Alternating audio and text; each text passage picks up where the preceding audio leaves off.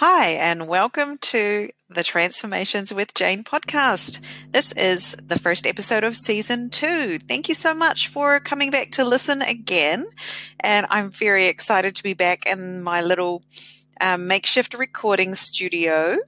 So today I would like to first say um, a big shout out to all my friends around Japan who are at the moment dealing with some things that Mother Nature has uh, sent to us. We've had super typhoons, we've had massive earthquakes up in Hokkaido, and we even had an earthquake here in Fukushima yesterday morning that woke me up at five o'clock.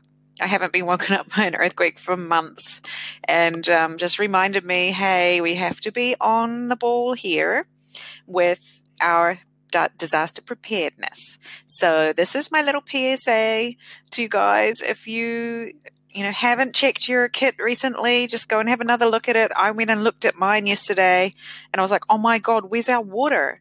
Because actually, my husband had been drinking it because it was nearly out of date and I'd completely forgotten to restock. And we had like six bottles of water for our whole family, which is an, like not enough.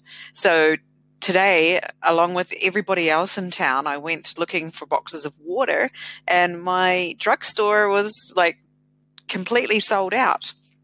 Only it wasn't because um, I was looking around the shop and I was like, well, there's nothing here. I'll just get mugicha instead because at least you can drink that. And um, I'll get a box of mugicha that'll, you know, if something happens in the next sort of 48 hours, it will be okay. And then I spied the last box of water on one of those carts that the, um, you know, the shop workers have to bring out all the stuff from storage. And I was like, oh, it's too much trouble to get that box. And then I was like, no, it's not. That's the last box in the story. You are going to get that box. So um, I went and I found someone. I said, hey, can I get that box? And she was like, sure, here, let me help you. And actually put it on the trolley for me and everything. So I did come away with a box of water. So I came home and I've been ordering things on Amazon. Um, so Helen, uh, Helen Autori down in Osaka mentioned that you know something she noticed from not being uh, prepared was not having um, waterproof repair tape. And that would have been amazing to have just to do some quick repairs with, especially once the typhoon had blown through and you're still waiting for someone to come fix something.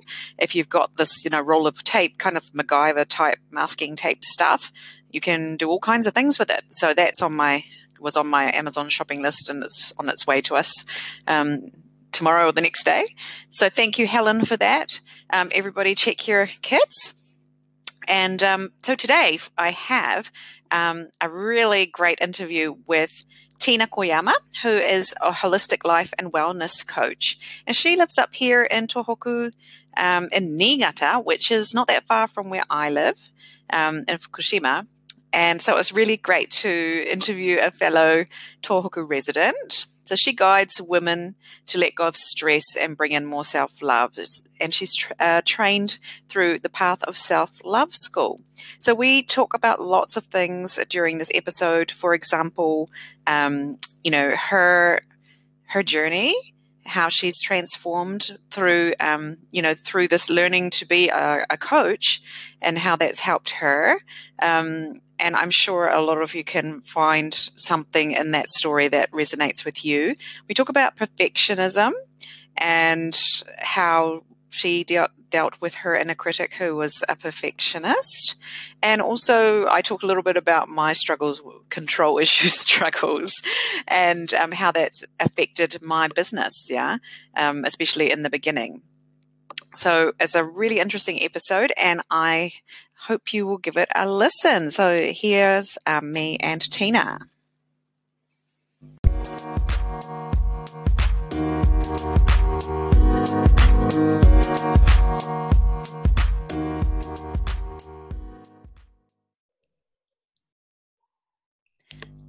Hello, Tina. Welcome to the Transformations with Jane podcast. Thanks for coming today.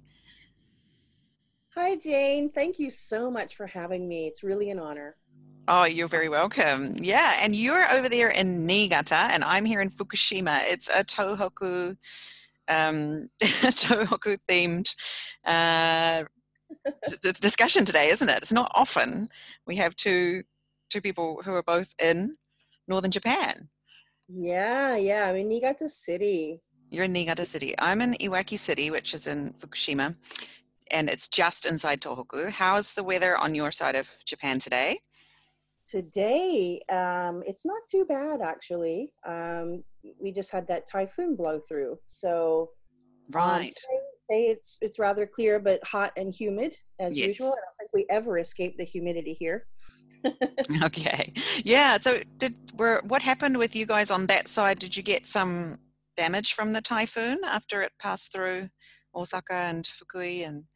Luckily, no. Um, I think it, it sort of uh, went out to the Japan seaside. So uh, we got a lot of wind and a little bit of rain, much less than I expected after seeing all of these horrible reports on the internet um, about friends down south and all of the things that happened with the typhoon down there. We really lucked out and, and didn't have much trouble at all here in Niigata.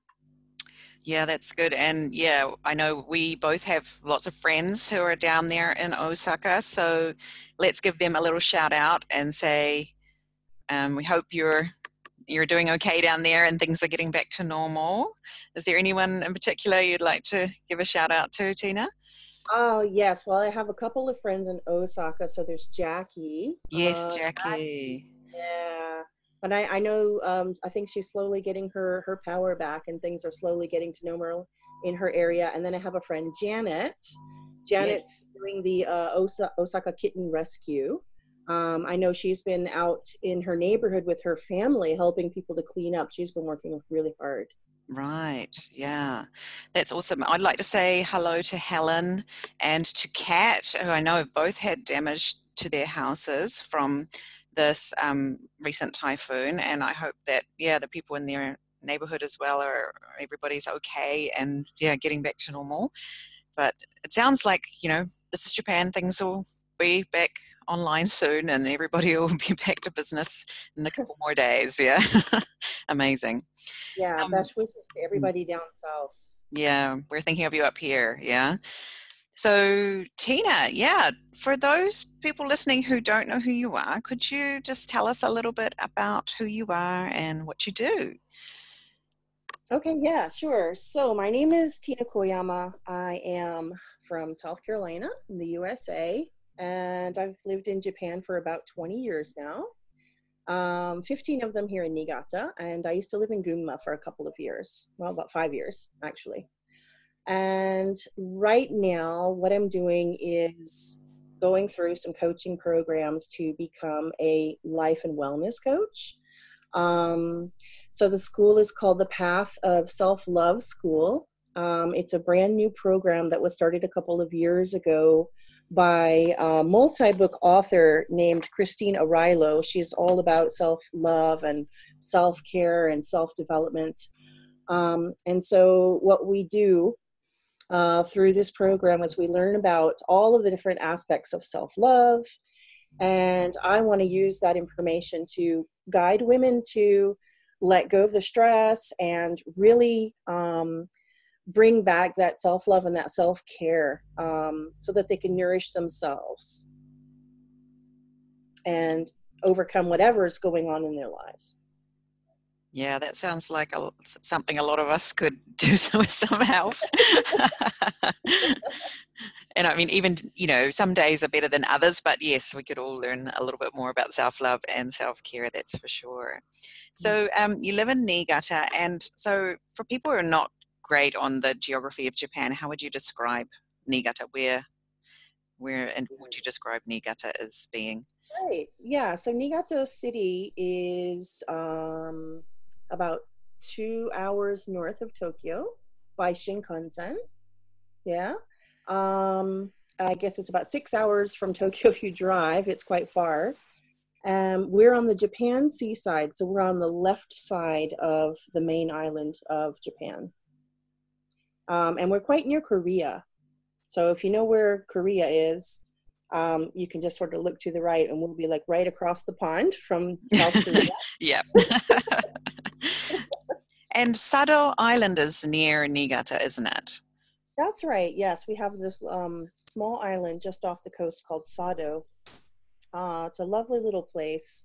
um, that has an old gold mine, and you know, it, really, really cute and, and very, very nice place to visit in the summer. Yes, I've wanted to visit there. I don't know why, but yeah, it just looks really beautiful and yeah, sort of somewhere different, a little bit different. Yeah, um, from the mainland, perhaps. Is that mm. true, or am I just imagining it? oh, oh, it's it is. It's nice. Um, it's hard to describe Sado, um, except sort of like what I thought. Um, after I visited, I visited Ireland once, and it reminded me of Ireland. Um, okay. very, very green. Um, just the most vivid green grass um, on rolling hills and lots of rocks. Um, so if you have ever seen pictures of like a rugged Irish coastline, you've got this little island that's like a mini Ireland. Sure. Good. so it's very pretty. Right very up my alley. Yeah. Awesome. um, so you are from South Carolina and now you live in Niigata. How does that sort of are they similar or different or Oh my goodness. Um I want to say it's like night and day. I mean, obviously, America and Japan, very, very different. Um, Niigata, I, I guess Niigata is a bit more humid than South Carolina. Um, and South Carolina is known for blue skies. Um, and Niigata is known for months and months and months of gray skies in the winter. yeah. Um, so the weather is probably the biggest difference. Um, you know, back home in South Carolina as a child, I remember wearing shorts on Christmas Day. okay. Wow. Yeah, in public, you know, shorts and t-shirt to go outside. last minute Christmas yeah. shopping. Yeah, outside, and it being you know sunny and windy, and a bit cool. And here, um, it, I the weather for me it's just terrible honestly all right yeah do you get a lot of snow yeah we do we get a lot of snow last year was a record uh, snowfall um, but no- normally even the regular snowfall is a lot for me so it's a lot to have to shovel snow every day to get to your car and then clear your car off and then driving on snow to get to work every day it, it can be um, it can take a toll on you mentally and emotionally if you're not used to it. I can imagine just the, not seeing the sun and then having to deal with all that snow constantly must be yeah very stressful. If it's, yeah. especially if you're not used to it, yeah. Um, yeah, like we're talking like meters of snow here, aren't we? Like piled up. Yeah, well, you know, in some areas it is really literally meters. There are a few yeah. places down um, an hour from here where they do get you know two or three meters of snow on a regular basis. Um, where I live, because because Sado Island is just off the coast, it sort of blocks a bit of that snow from from coming in, and so it's a little bit less. So we're kind of lucky where I live. Mm.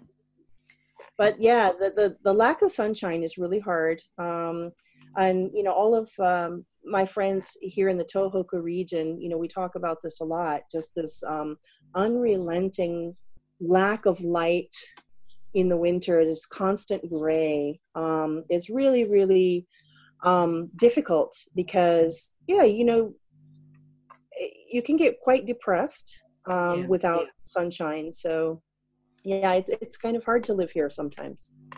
Yeah, so my experience, like if you draw a straight line across Japan, you will hit sort of where I live.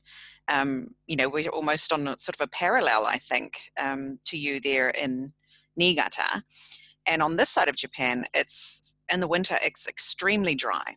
There is no humidity at all. And we actually have to use humidifiers to, because we're wow. all dried out. Like, and our skin is like terrible. We're, everybody's got terribly dry skin. We feel thirsty all the time. We hang up our washing outside at night, and in the morning it's dry. Um, it's just so dry here. Um, wow it never it doesn't rain it, it snows maybe once or twice a winter and it's called Sunshine Iwaki basically um, for that reason um, so yeah it's just and we're not that far away from you but just the weather is completely different yeah so it's really really fascinating how japan's yeah it doesn't you don't have to go far for it to be a completely different climate um, that is, yeah that yeah. is really different um, you know i've heard that there is um, I forget the term in Japanese, but there's like a backside of Japan, which is where I live, and there's a front side. And, and yeah, right. the, the, front side is is that uh, eastern side that faces the Atlantic Ocean. Uh, is that Atlantic? No, Pacific? Pacific. Yeah. Pacific. Yeah. Sorry, my my brain's mixed up now. Pacific Ocean, and you get all the sunshine, and um, yeah. it's nice and windy. And the backside of Japan is the side that gets the shadow, the dark, the rain, the humidity. Sure. And, yeah, we're all on the like the Japan Sea coast side. It's it's uh, you get heavier snow all along this coast um, so yeah it's it's like night and day as far as weather isn't it? Mm, it is it is. So yeah it just depends on where you end up in japan as to what your lifestyle will be like yeah? Um, yeah. and often you don't know when you get there. I know i had no idea what i was coming to when i arrived here 16 years ago. Um, yeah then you learn once you're here oh actually okay. Um, this is how it is yeah. here yeah. Yeah yeah so, exactly how did you come to Japan um, 20 years ago? Like, what was your, I don't know, the, not the, the reason or the, you know? Yeah, yeah. So um, when I was in uh, college, uh, I was uh, in a really small school and we had a handful of exchange students come in and I was always interested in traveling around the world and you know learning new languages um, so when I got to college and I met these exchange students, I was immediately fascinated. I made friends with them. I mean, literally just a handful of people. It was a very small school. So I made friends with every exchange student. I was like, oh, you're from Brazil. I love you. Oh, you're from Japan. I love you. It was wonderful um, to make friends and meet new people and, um, you know, hear about the world. And so we slowly started uh, getting more and more Japanese students in at our school as I, you know, went through my four-year program.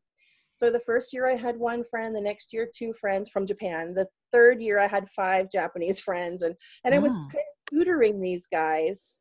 Um, as they were coming in, um, they would introduce the the ones who were there previously would introduce me to the new ones. Here's Tina. She's been helping me with my homework. You should ask her for help. Right. And so I tutoring all of these Japanese students in English. Um, so that by the time I was in my third year of college, one of them said, "You know, you should go to Japan and teach English." And and I thought, "What? You know, like is that a thing? I've never heard of it. is that a thing? Like, what are you talking about?" But um, you know, I looked into it, and I, I spent a couple of years like trying to find information. This was pre-internet days. Um, and eventually I, I landed on um, a job at a, an English conversation school in Japan on a short contract. And I thought, you know, I just wanted to come and see what Japan was like. And, and working in Japan made it financially possible because I, I really didn't have a lot of money saved up for anything like that. So, um, yeah, so that's how I originally came here. I just wanted to you know see where all of my japanese friends came from and what the culture was like and and you know try japanese food and travel a little bit um, and, and english teaching was a sort of a means to an end at that point Ah, that sounds very familiar to me. Yes.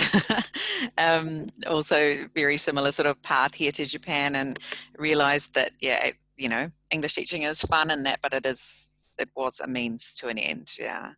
Right. And but now you're transitioning out of English teaching? Well, yeah. So I'm I'm still teaching here in Japan. It's sort of like my my money job or my day job as I transition. Um, for the last several years, I've been taking a lot of online uh, courses, some business courses, some art training courses, and um, right now I'm doing coaching courses um, to become a life and wellness coach. So, what um, what sort of percentage would you say you're doing um, visits? Like English teaching is still your main your main thing at the moment. Yeah, right at the moment it is. Um, so I'm in the middle of uh, the second year in a program, sort of an advanced level program um, the first year was the Path of Self Love School, in which we learned about all the different aspects of self love. So everybody knows pretty much what self care is, but they don't really know what self love means. And mm. people sort of misunderstand that and think it means you know i love myself i'm selfish or i'm full of myself i'm snobbish you know so they don't really get it but self-love actually you know there are like uh, 10 or 11 different aspects of self-love and self-care is just one of them um, okay yeah so we're learning about all of those things the first year and how we uh, can improve um, if, if we may be weak in one of those areas how we can improve that and how we can sort of bring more of that into our lives. You know so self-forgiveness for example um, self-respect or uh, self-confidence self-esteem self-compassion like all of these things are part of the self-love tree. Um, and so we learn the tools and processes by um, to sort of grow these branches so to speak um, so that we can um, become you know more balanced and whole as a person. Um, and so now i'm in the second year of this program and i'm uh, working to get certified as a self-love guide is what they call it more than a coach. But um, so i'll be guiding people through this process of learning how to use these particular processes so that they can uh, improve their self-confidence or improve their uh, self-empowerment or uh, self-compassion for example that's a lot of yeah important things there self um, respect empowerment all those things that's great exactly. yeah yeah and it's it's good to hear that you know transitioning out of eh, teaching english doesn't just happen overnight you know no. if, and i'm the same you know i've been transitioning out of teaching english and i still teach english um, you know for uh, two years now. But uh, the, the difference is i don't have to do it. I'm just doing the ones that i like um, as opposed to all of the jobs that come my way. And that's that's another bonus as well of having something that you're working towards i think. Yeah i agree i agree. I mean sorry very bad timing, but somebody's ringing my doorbell. Could you hang on just a second? so Tina and I talked about this before we started recording that what would happen if the doorbell rang while and um, or if her cat meowed or something while we were recording so since we've discussed now discussed that um, the doorbell would ring probably um, it has so she's just popped off to um, to go and deal with the door. And um, I said that if that happened, I would just talk. So that's what I'm doing um, and keep the conversation going. So, yeah, we were discussing, um, you know, transitioning out of English teaching and I've, you know, this is some, you know, a lot of people come to Japan as an English teacher and then find that it's not particularly their dream, but, you know, it was fun for a while but it is a great way that you can supplement your income in the meantime whilst you experiment with other things that you'd like to do um, or maybe you don't know what exactly what it is that you want to do but by experimenting and trying a few things and having English teaching as something that keeps the money flowing and keeps it light and easy to experiment with new things, then it makes it easy to transition, you know, um, successfully out of English teaching. Are you back there, Tina? I am back, yes.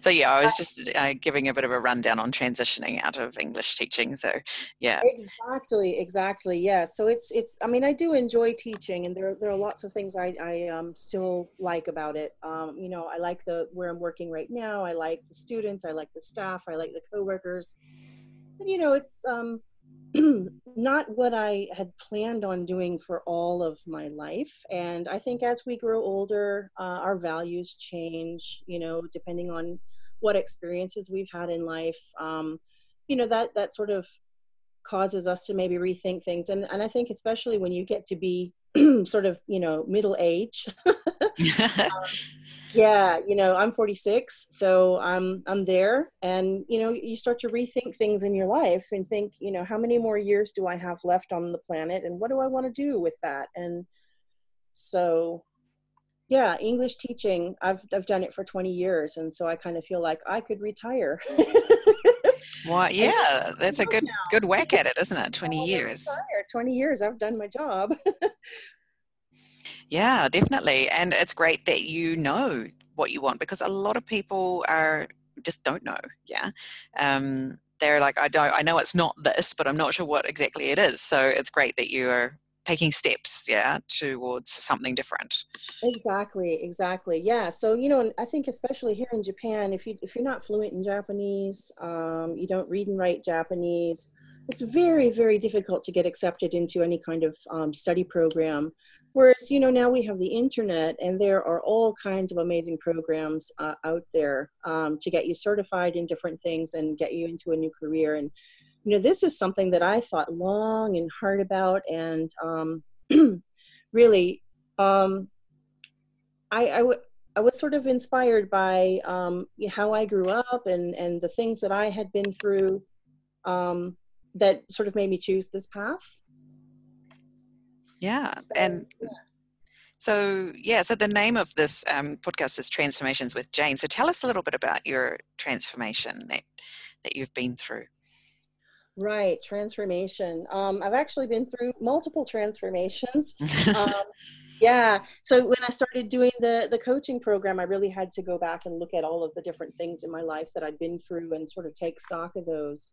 Um, I think it, one of the biggest transformations is, oh goodness, let's see. So, how how I grew up um, was in a, a, very dysfunctional family. My dad was um, an alcoholic, and there was a lot of domestic violence, and it was quite a crazy time. Um, and this is, you know, my from my earliest years, my earliest memories that I can remember, all the way up until um, age 22 when I left to come to Japan. Um, there was a lot of um, fighting and you know just trauma, and and it, it was just a really crazy time. Um, so watching my mom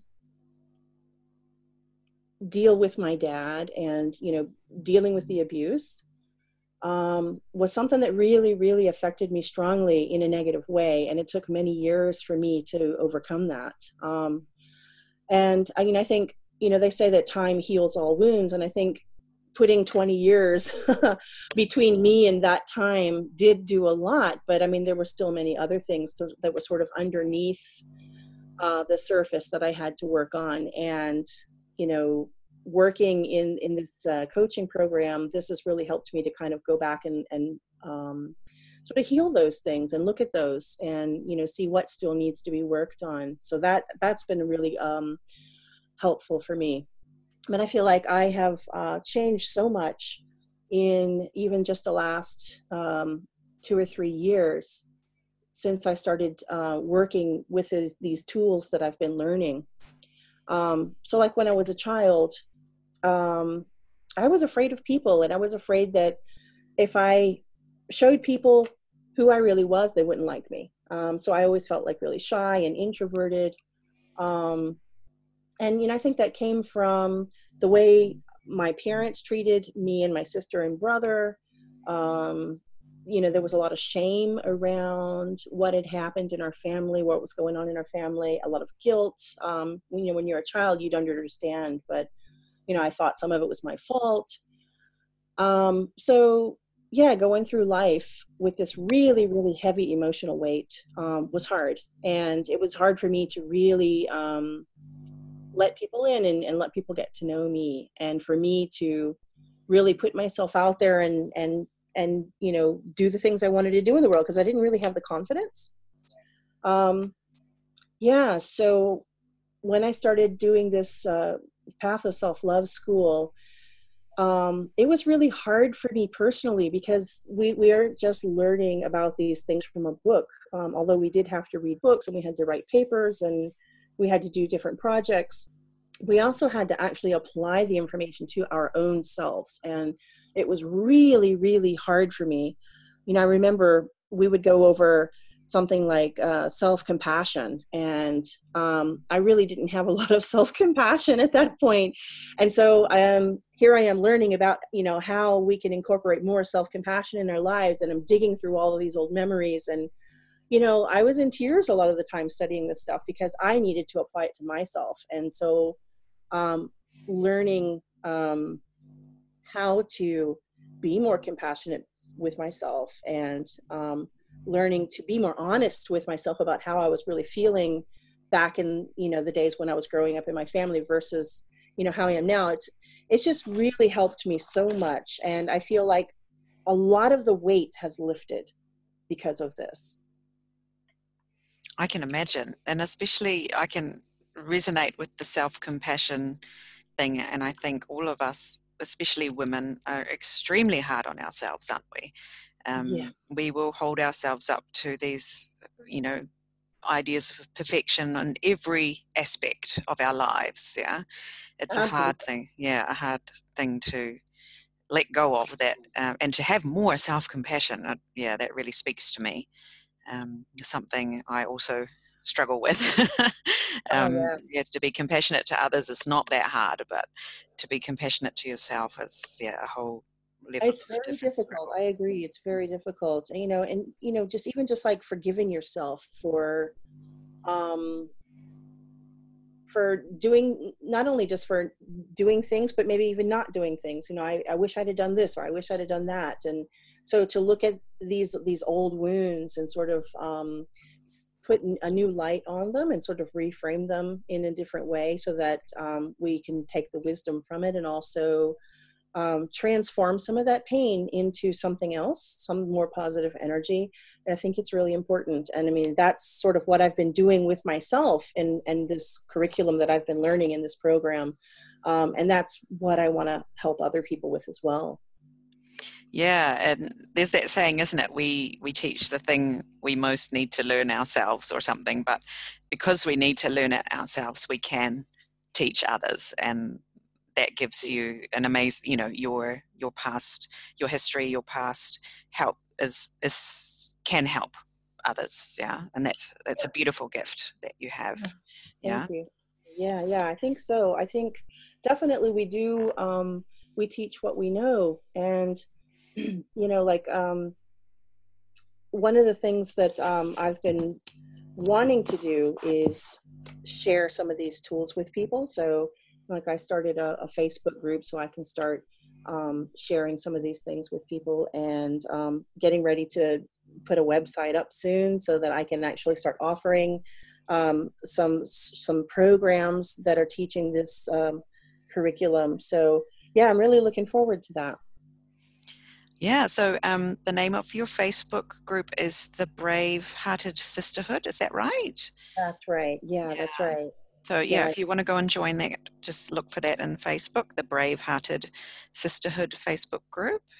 And or you can find Tina at Tina Koyama Holistic Life and Wellness. That's on Facebook as well. Yes. And yeah, even if you just want to follow and see what she has to say, that could be if if her um, journey so far really speaks to you. And I know a lot of people in Japan who are here often there is something back home that they're that they may have been running away from that they actually came to Japan, and I'm I'm the same. You know, it was something I was actually trying to get away from that sort of made me want to come here in the first place. Um, mm. But quite often, just it doesn't make it better coming to Japan. You know, it's still there. You know.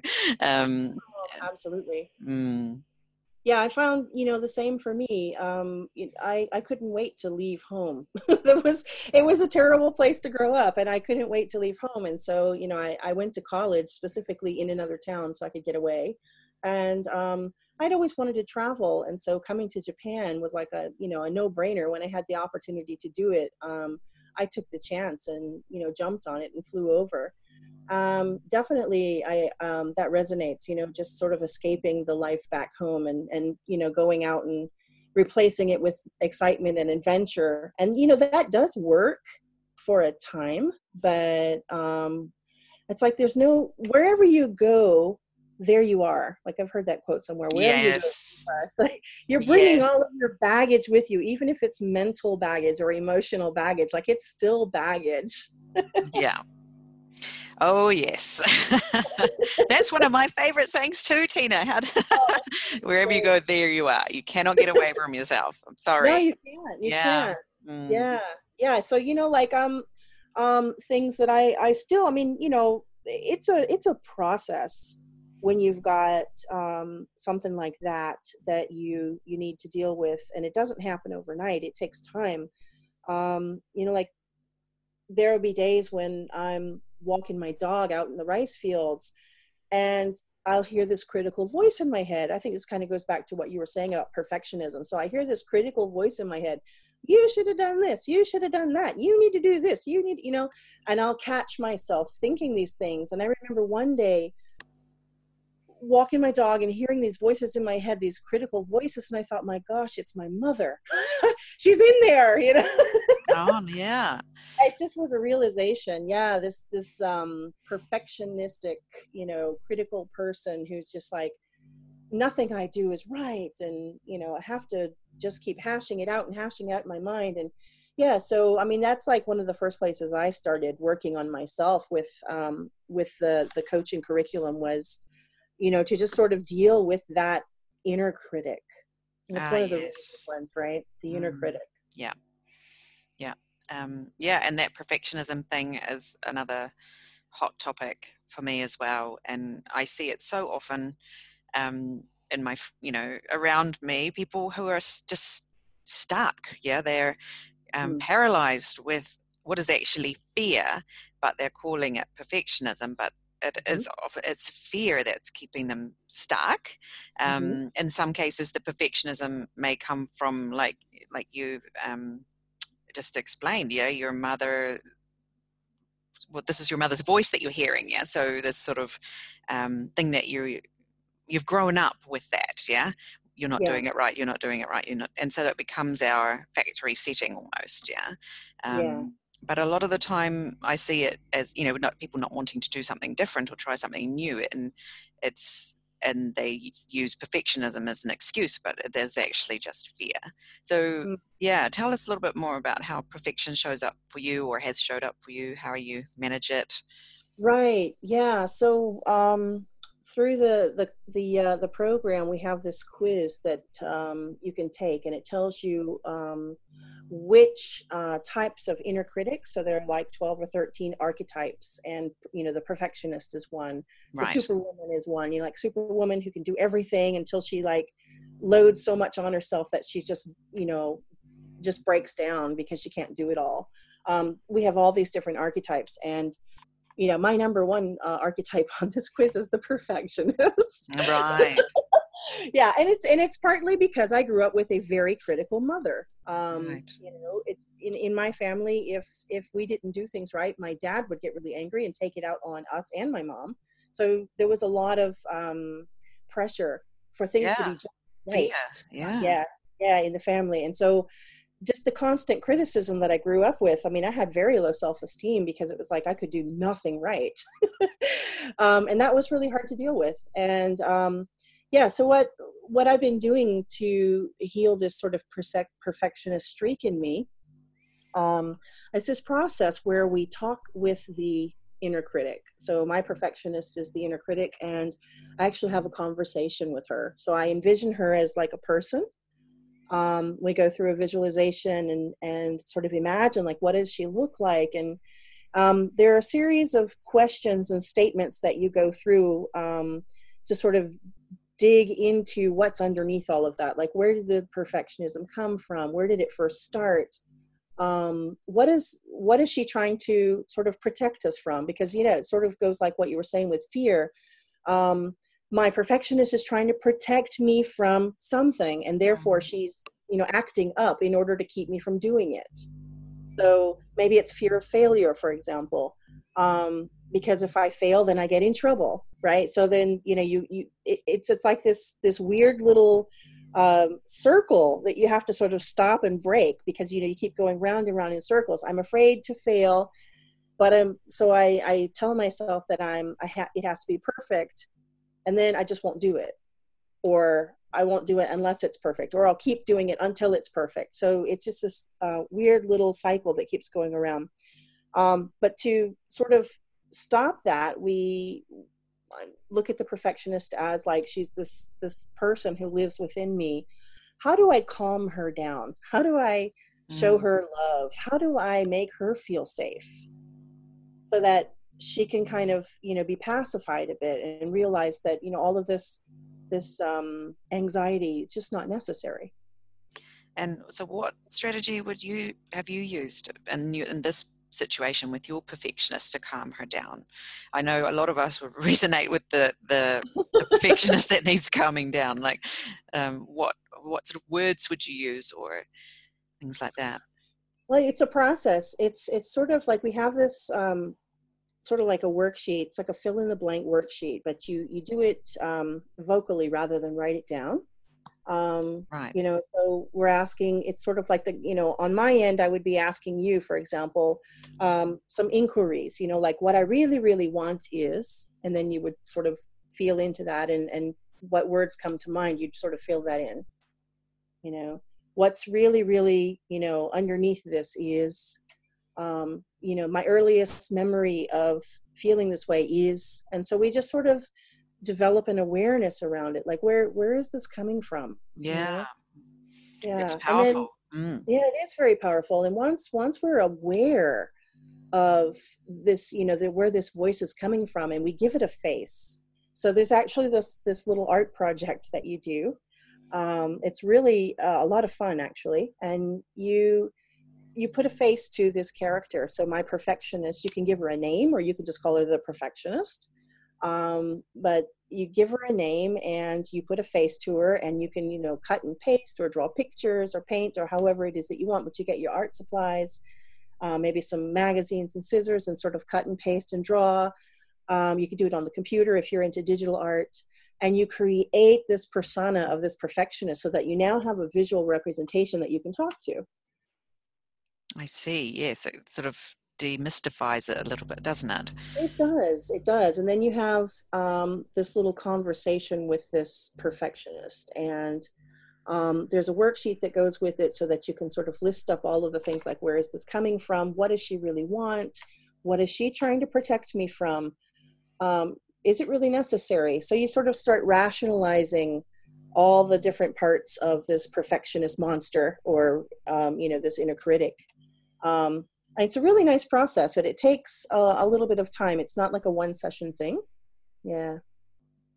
I can imagine. Yeah, there's a lot of um, deeply ingrained beliefs and um, behaviors and all kinds of things, experiences that need to be dealt exactly. with there. Yeah. Exactly. Mm. Yeah. And then and then once we've gone through the process of all the awareness of it, then there's the process of actually putting it to daily use. So we create a mm. mantra, you know. Um, so f- for me, with my perfectionism, um, one of my my mantras that I've had to use that I really like um, is, um, you know, how does it go? Um, done is better than none. Mm. I think yeah, yeah, done is like you know it's better to get it done than not have anything at all yeah um and and the other one is you know just just do 80 percent like it doesn't have to be 100% just do up to 80% yes that's i love that one. Yeah 80% is good enough. Yeah. Yeah yeah. Generally so it is yeah. Yeah create a mantra that just makes you you know feel so much better. You're like oh yes. As soon as you hear the words you're like oh yes that's right. And so um, then you create a routine that goes on for like three or four months where you work on this daily you do your mantra daily you watch out for signs of that critic coming back and then you have words that you're going to say to this character whenever she pops up and you're just like it's okay it's just my critic i don't have to listen to it you know and, and you just sort of slowly slowly ease your way into um, pacifying that voice and focusing on um, more positive experiences with it using yeah yeah i can see it's a muscle you can build isn't it and the it more is, you do it, it like the easier practice. it gets yeah mm, mm-hmm. yeah yeah mental muscle yeah yeah um and my from my experience like um i'm someone who struggles with like control like i feel like i need to be in control of everything um right.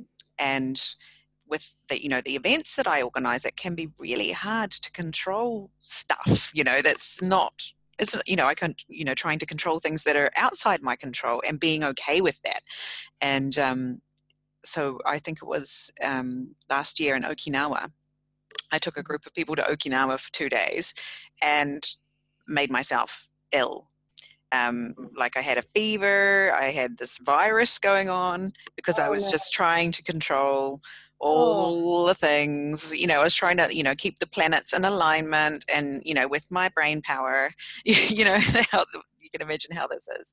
Wow. Um, I've made, I've lost my voice from um, like I one time trying I took some people to New Zealand with me and was using trying to use my mind to make sure that everything would go smoothly and that the plane would take off and we would get on you know on time and everything um, got off the plane I had no voice you know this this sort of thing with my body would come up and I realized okay this I cannot keep doing this I really have to find a way that I can do these events, which I love doing, um, without mm. making myself sick every time. And um, i I'm getting better at it.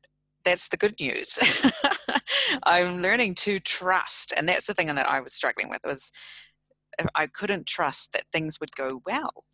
And wow. when I do trust, that things will go well and if something happens that i am an adult and i have the skills to deal with it and then I'm I'm a lot better. And so I think this last trip to New Zealand, um, there were a lot of flights involved. There were a lot of going back and forward, and everything went perfectly.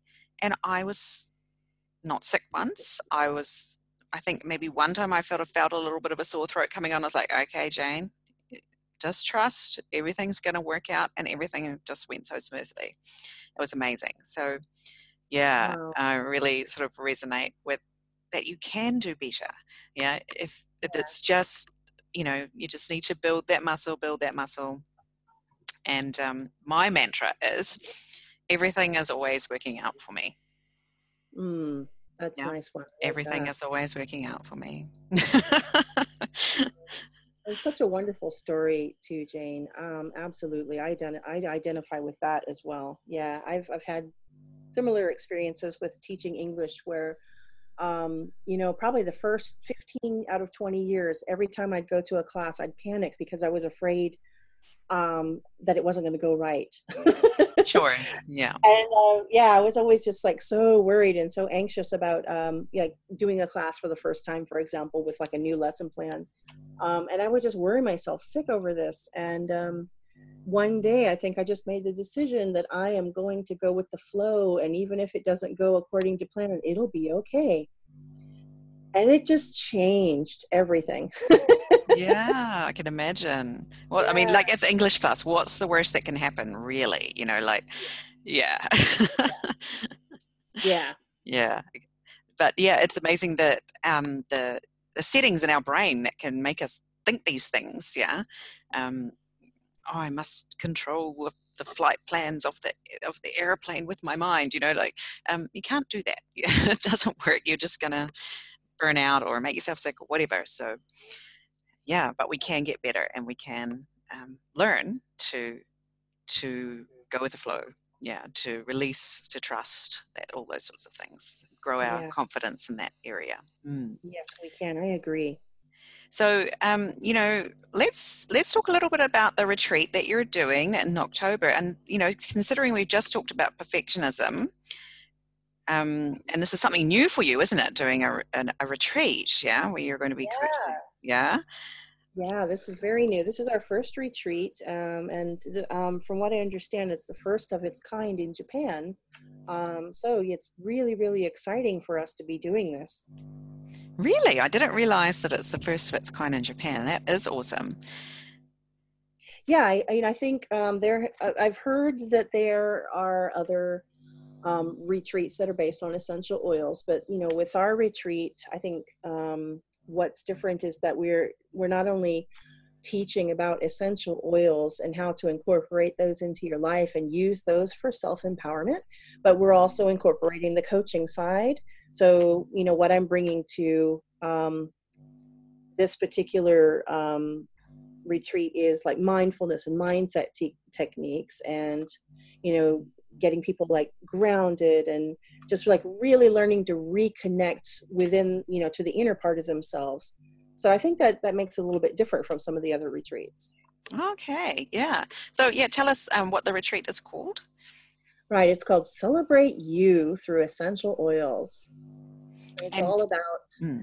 you know, um, celebrating who you are as a person, your self expression, and just really, you know, uh, looking at the positive and focusing on you know nourishing yourself and loving yourself from the inside using the oils in a positive way for healing and nurturing and reconnecting. So um, who who would really benefit from going to an you know an event like this? Right. Well it's a an event for women. Um, both um, heather minawa and i were both um, the host for this particular retreat. Um, you know, we are focusing on helping women here in Japan. Um, the retreat will be in English, so native English speakers are fine to, you know, would be great to come. Um, Japanese uh, women who have a higher level of English would be fine to come um, and would get, get a lot out of it, I think. Um, and I think, you know, when I think about all of the people that I know, the women that I know here in Japan, most of us are busy. Um, most of us are, you know, dealing with high stress levels and um, could really use a break. So I think um, women in Japan who want to take some time out for themselves and who want to reconnect to their inner self, um, and also women who are maybe interested in um, holistic and like more natural lifestyle who are interested in learning about essential oils and how they can help uh, to support their health and their happiness. So that that's sort of the person that we are thinking of for this retreat. Yeah and i know that you know it's so hard to a make time for yourself and then B, mm-hmm. to know what to do with that time when you do actually have it. So here we have the perfect weekend, you know, planned for you. All you have to do is show up, yeah, and everything is taken care of, all the food and where you're staying and and all that is is provided. So it's it's wonderful for women who are just you know constantly having to make decisions about everything all day long. You know, what are we having for dinner? what time do I have to pick up so and so? All that stuff. You don't have to do that. Yeah, you can just come along, enjoy yourself, learn something amazing about yourself, and go home feeling relaxed and refreshed. And that is an amazing gift to your family as well to have a relaxed um, parent coming home. Yeah, for example. Exactly, exactly. Yes, we it's a it's a lovely weekend getaway. You could meet new people and really um, sort of hit the reset button for yourself. You know, um, we're having this at a beautiful little um, Japanese inn um, in Iwaki, as you know, and um, it's an onsen town. Um, so I read that this town had the onsen here is about 1,200 years old. So it's it's quite an old onsen town. So it's very uh, quaint and and cute. Uh, it's a really nice place to spend a weekend. It is, and people, you know, like this is, and you know, this retreat's going to be in my town, and you know, the reason I recommend this place is because people, you know, if you're coming from a big city where you live, when you get off the train in the station, everybody just goes, like, oh my god i already feel relaxed you know? Just by getting off at the train station and and like right outside is a footbath and you can just get into it straight away you know? Like get have your feet refreshed and yeah so definitely a reset weekend. And if you know if you live in one of the big cities in japan this is the kind of place you want to be coming to. It's it's just really really quaint and cute and the water is medicinal yeah? Um, you know we know onsen water is medicinal yeah. Um, but in this case, it's particularly good for um, like muscle pain and things. I think is um, one of you know, and also um, you know, cold hands and feet and things like that. You know, but if definitely we've all got you know tense shoulders and sore backs and things, so we can sort of heal those parts of our body as well um, as healing the those parts inside our body and inside our minds and, and things too. I think over the weekend. Yes, absolutely. It's going to be a, a really beautiful weekend. It's going to be um, a very healing weekend um, and very, very relaxing. So I think, um, yeah, you know, come on down. come on, come on down and I think most people are coming up, aren't they? it's coming up. Come yeah. on up. Yeah, if you're coming from Tokyo, come on up. Yeah. Um, yeah, that it's just really, really um, such a lovely um, inn that we'll be staying in. And um, the, we went and, and met with um, the manager, and she's just such a beautiful person, so lovely and kind. yeah, Um, they're excited to have you guys come. So um, Yeah. it's a Oh. thrill for them too. So you're Oh. very welcome there. Yeah, It's, Yeah. it's just really, really. I mean, you just you. It's so hard to put into words how you feel when you go into that to, to the end. You just it's so cozy and so nice. It's just yeah. Yeah. Uh, it's it's really different. It is, and it's you know like it's that's how they're built. You know, like they're built like that so that you won't want to leave. And um, they don't put clocks in the room. And I was like, why are there no clocks in here? And they're like, it's so you don't know what the time is.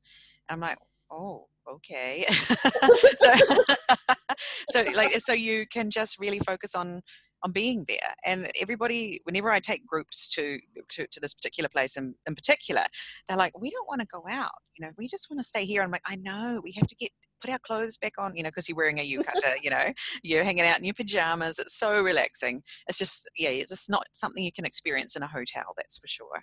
Um very different way of be you know being that's that is um, very japanese and it's really nice to sort of learn how to appreciate that i think too um, Yeah. comes with a little bit of experience of being in japan um, so is the retreat for um, like you know like you've mentioned the oils and things is it is it okay if like people don't know anything about oils they can still go Absolutely, absolutely. We are going to be doing several workshops um, on essential oils, and um, we, we start off with the very basics. So if you are a complete beginner, you don't need to know anything. You know, as you said before, all you need to do is to show up.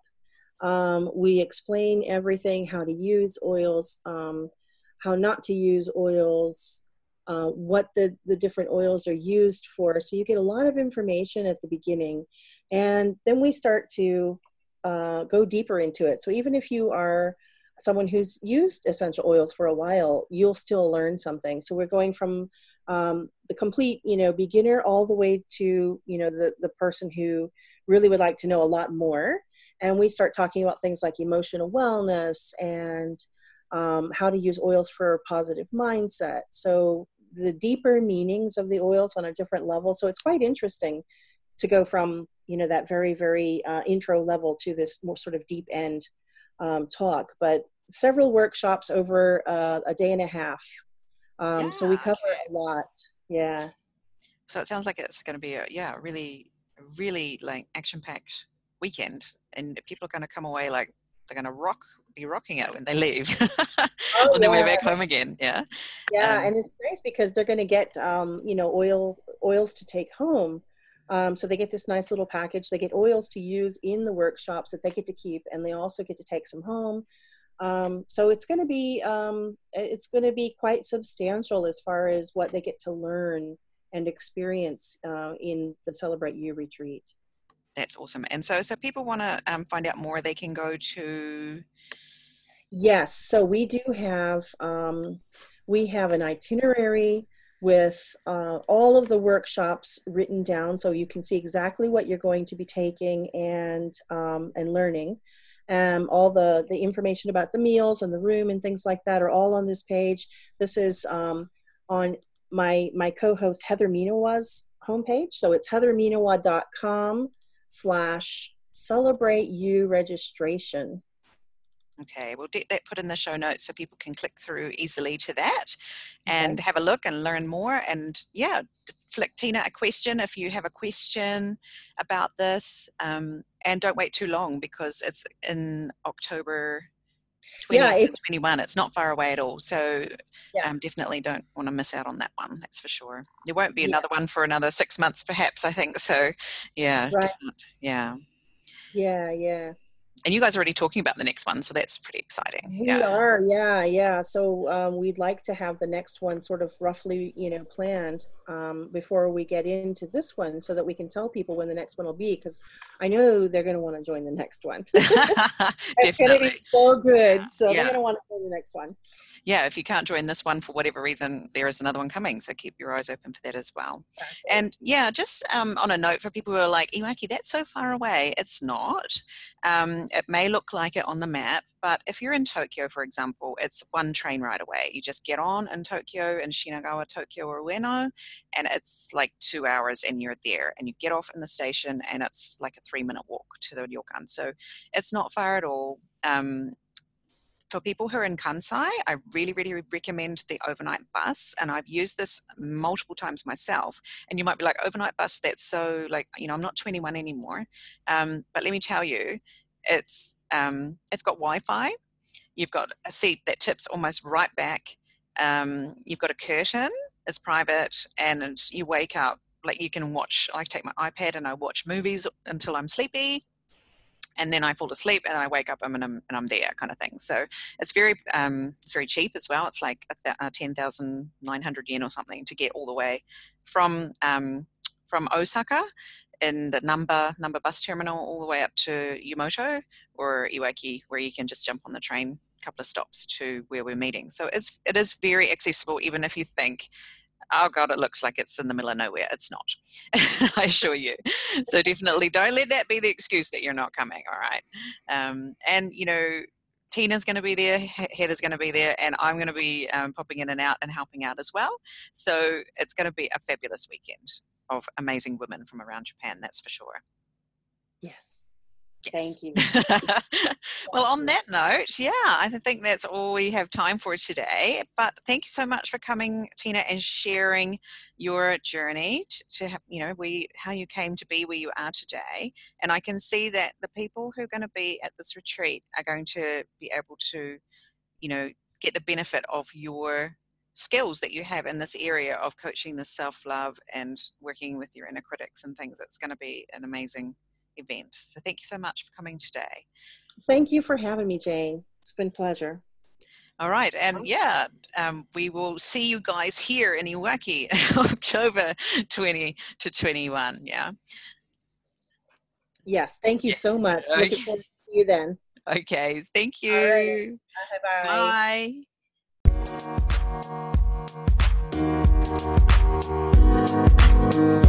Bye.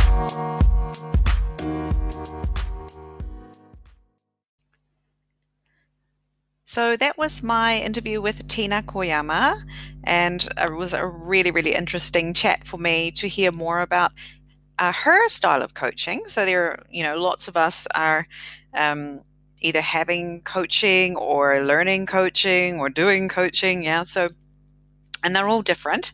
And yeah, so I, I learned a lot from Tina today. That was really interesting for me, and I hope you enjoyed that too. Um, at the end, we talked about the celebrate you with a uh, with oils retreat, and so I'm helping Tina and um, Heather to organise this retreat. So. Um, that's one reason why I'm really, really encouraging you to join it because I'd love to see you up here in Iwaki, and um, if see some of my fellow list, some of my listeners would be wonderful. Um, so yeah, if you want to join us up here, this is you know, a really great and really affordable chance to have a, a great weekend away and really improve yourself. So I hope you'll come and join us. And like it is just really awesome up here. You will you'll be you'll be glad you came. Yeah. so thank you for um, listening. And if you have any questions about today's episode, or perhaps you'd like to be on an episode of Transformations with Jayne, then please just contact me on Jayne, J A Y N E, at jaynenakata.com.